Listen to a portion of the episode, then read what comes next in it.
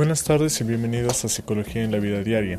El día de hoy tomaremos un tema que ya me habían solicitado desde hace mucho tiempo. Cuando estábamos realizando este tema nos dimos cuenta que en verdad es muy amplio y puede servir tanto para parejas como para padres y el tema es el desapego emocional. Para empezar a hablar del desapego emocional, nos gustaría que todos tuviéramos por entendido qué es el desapego emocional. Es despegarse emocionalmente de las relaciones que nos hacen daño. Romper un vínculo emocional y sentimental que extendemos con alguien o con un objeto. Pero para hablar de desapego, es necesario que iniciemos por saber qué es el apego emocional y cuáles son sus tipos. Por lo tanto, Entenderemos el apego como el conjunto de emociones, sentimientos y voluntad de permanecer con un objeto, persona y o pensamiento. Este tipo de apego se genera en la infancia. En mucho, el papel de los padres del bebé influye no solo como primer vínculo emocional, sino como arquitectos de este apego.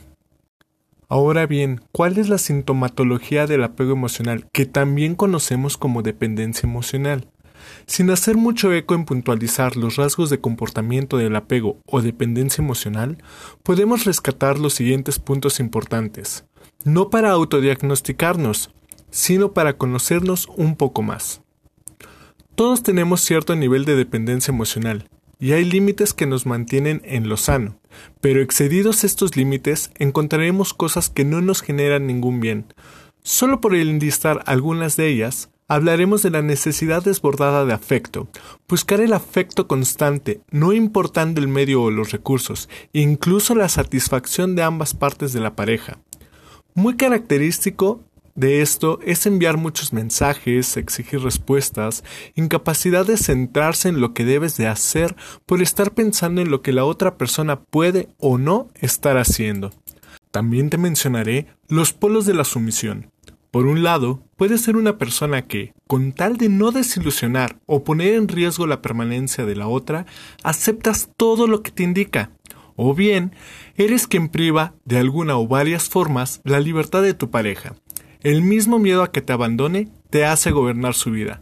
Continuamente estás molesto porque para ti no hace nada bien. O no completa los requisitos. Para estar contigo, evidentemente. Es normal que pienses, le hago un favor al permanecer con ella. En términos generales, tienen autoestima bajo, se recrimina por sus errores, sea que lo hagan público o en privado, consciente o inconscientemente. La mayoría de las veces lo hacen inconscientemente, es para ellos casi imperceptible. Pero consideran que siempre están en un error. Frases como yo no te merezco, eres mucho para mí, son solo ejemplo de estos. Se ha convertido también en tendencia que acompañen estas frases con un por eso lo hice. Solo por poner un ejemplo que identifiquen. Una frase muy característica que ha sonado en muchos de los pacientes que les mencionan es yo no te merezco, por eso salí con alguien más, es que mereces a alguien mejor y lo hice para que estuvieras consciente de eso. Hay un elemento en específico que es muy difícil de distinguir y es que siempre quieren agradar a los demás. Y es difícil de distinguir porque la convivencia misma nos pide que empaticemos con nuestro contexto. En este entendido, compréndase que estas personas lo llevan al límite, dejan de lado sus planes con tal de no hacer que la otra persona se sienta mal o agraviada, y si esta acción no les es reconocida, viene un sentimiento de frustración y desaliento muy fuerte. Por tanto, encontrarán que además de la autoestima baja, hay un miedo a la soledad enorme, no se pueden permitir, de muchas formas, estar solo ni lograr cometidos por su cuenta. Buscan, por todos los medios y acciones, no estar solos. Lamentablemente consiguen lo opuesto. Pero bueno, ¿qué tipos de apego existen? En la psicología encontraremos diferentes tipos de apego. El apego seguro, que es el que nos permite desarrollarnos de forma saludable, con y en el contexto que nos rodea, entendiendo por saludable todo aquello que nos aumente la autoestima, autonomía, autosuficiencia, independencia, manejo del estrés y de la frustración, de los sentimientos aversivos y demás. Lo ideal es que este tipo de apego sea el que mantenemos con todas las personas. Nuestros padres fueron en primera instancia un modelo de lo que debería de ser. ¿Para qué? con base de imitación, podamos replicarlo en nuestra vida adulta con el resto de nuestro entorno. En este primer momento, y me refiero por supuesto a la infancia, es de vital importancia, pues determina la manera en la que nos desarrollaremos con las personas y objetos a lo largo de nuestra vida. Hablamos por lo general de niños que se han sentido queridos y amados. Normalmente, al llegar a la edad adulta, no tienen problemas para expresar sus sentimientos, necesidades, deseos e intenciones. Son personas que permiten vincular emocionalmente con sus parejas. Suelen disfrutar de sus relaciones, independientemente de lo que pueda suceder mañana. Están dispuestos a disfrutar al 100% el tiempo que éstas duren. Por su parte, el apego evitativo nos narra la posibilidad de padres ausentes, distantes, fríos, quienes en resumen tenían poco afecto con sus hijos. El niño en cuestión se pudo sentir ignorado.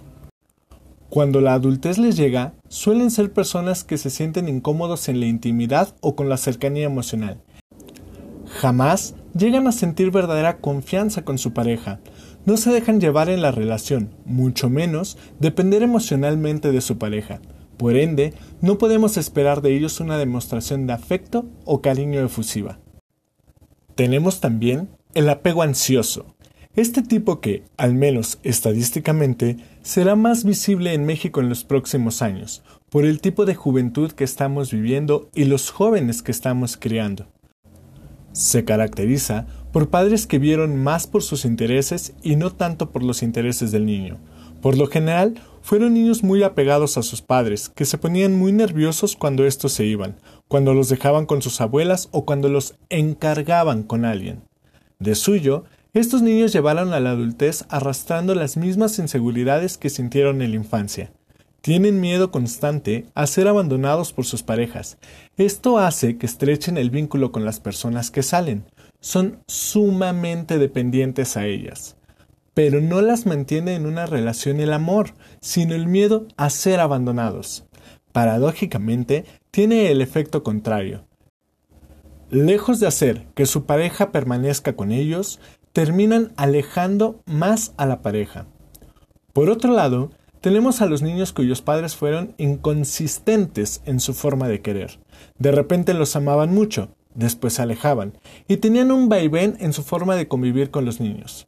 Este tipo de cuidado del niño, un cuidado desorganizado, da pie a que el niño crezca con gran desconfianza, muchos temores. Tienden a ser muy dramáticos en sus relaciones, llenos de problemas, de momentos buenos pero breves, y de intensas discusiones. ¿Y qué esperábamos? Si por un lado tienen un gran temor a perder el afecto que se les da y se resisten a la idea de dejar ir a las personas, pero por otro, la desconfianza de entregar amor, la tensión entre polos opuestos es tremenda. Y bueno, después de haber escuchado todo esto, ¿qué es lo que puedo hacer cuando mi tipo de apego o de dependencia no es sano? Muchos piensan de inmediato que desapegarse es la opción, pero esto es falso es querer solucionar algo simplemente abandonándolo, y como ya hemos visto, esto es solo parte de la misma sintomática, no nos lleva a una solución real, ni siquiera a algo cercano a solucionarlo. Lo primero es hacer un verdadero análisis de cómo nos sentimos en nuestras relaciones. ¿Qué nos resulta placentero y qué no nos resulta placentero? Sobre todo el por qué esto no soluciona nada, no obstante, es lo primero que tenemos que identificar para saber qué tipo de cura es la que necesitamos. Para dar pasos en este territorio hasta ahora desconocido por nosotros, necesitamos un mapa. A través de este análisis es que iremos haciendo el mapa que requerimos. Este análisis debe de ser exhaustivo. Considera que has funcionado toda una vida con esto, por lo que hay cosas que ya no percibes. Evidentemente no las percibes del todo mal o del todo malo, y si así fuera, ya las hubieras dejado de hacer. Después, hay que reforzar la autoestima. Entre los muchos beneficios, nos podemos ir despidiendo de los celos, de los noviazgos por compromiso, de los excesos que nos hacen daño, de las noches de llanto infernal y del insomnio. Y pongo primero los beneficios porque es necesario que recuerdes tus motivaciones.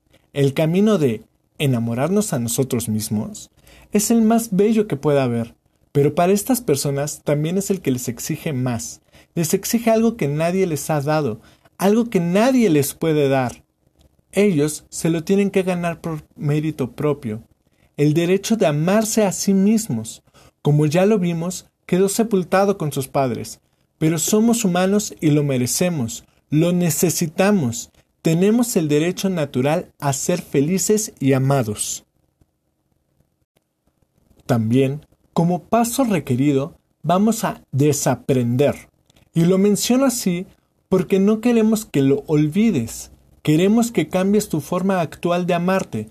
Vas a desaprender lo que esperas de los demás, lo que en ellos buscas, lo que de ellos esperas, para aprender a cómo amarte, a cómo consentirte, a qué compartir y cuándo compartirlo, para que puedas vivir en tranquilidad.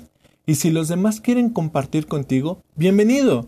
Pero si no es así, que no te limite esta falta de entrega a los demás, y de esta forma puedas seguir adelante y sobre todo feliz. Me despido por esta semana, no olvides seguirme en mis redes sociales y si tienes alguna duda o tema que quieras que abordemos, déjala por mensaje para que demos seguimiento. Excelente fin de semana y hasta luego.